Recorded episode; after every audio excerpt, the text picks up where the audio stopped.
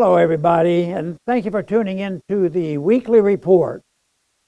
Destroy the economy, win a Nobel Prize. Former Federal Reserve Chairman Ben Bernanke is a 2022 recipient of the Nobel Prize in Economics for his writings on how government should respond to bank failures.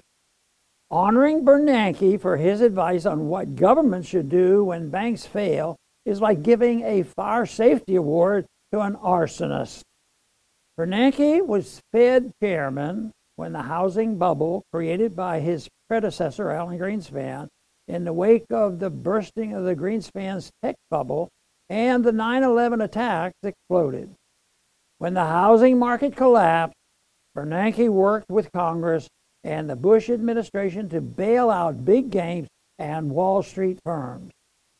In the years following the meltdown, the Bernanke led Fed tried to stimulate the economy via massive money creation, near zero interest rates, and quantitative easing, where the Fed inject liquidity into the market via purchase of financial assets, including treasury bonds. The Fed's post meltdown policies produced sluggish growth in the West while laying the groundwork for the next bust. A sign that the next crash was around the corner came in September 2019 when the Federal Reserve began pumping billions of dollars a day into the repurchasing market, which banks use to make overnight loans to each other in order to keep that market's interest rates from rising above the Fed's target rate.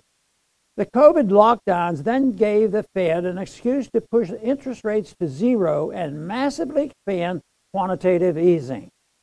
The Fed's actions are the prime culprit behind the price inflation plaguing America's economy. The Fed has responded to the price inflation by increasing interest rates, although rates remain much lower than they would be in a free market. The fact that even these relatively small increases help push the fragile economy into recession shows the instability of our debt based economic system. Bernanke and Congress should have responded to the meltdown by letting the recession that followed the meltdown run its course. This is the only way the economy can adjust to the market distortions caused when the Fed increases the money supply and lowers interest rates. Those who worry that this don't do something, just stand there approach would inflict long term economic pain on the American people should consider the economic depression of the 1920s. During his, this depression, the Fed refrained from trying to stimulate the economy, and Congress actually cut spending. The result was the downturn was quickly over.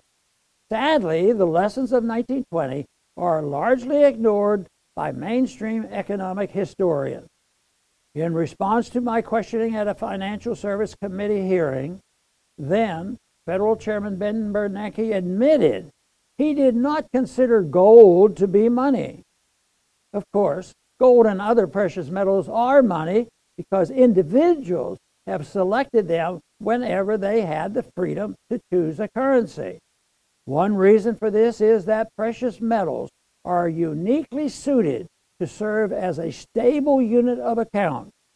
In contrast, government rulers have favored fiat money precisely because it can never serve as an honest unit of account due to its value being constantly manipulated by central bankers. This is often done at the behest of power hungry politicians. Therefore, under a fiat monetary system, we cannot know the true value of goods and services. This is why, to create a sound economy that provides prosperity, we should audit the Fed and then end the Fed. Thanks for listening.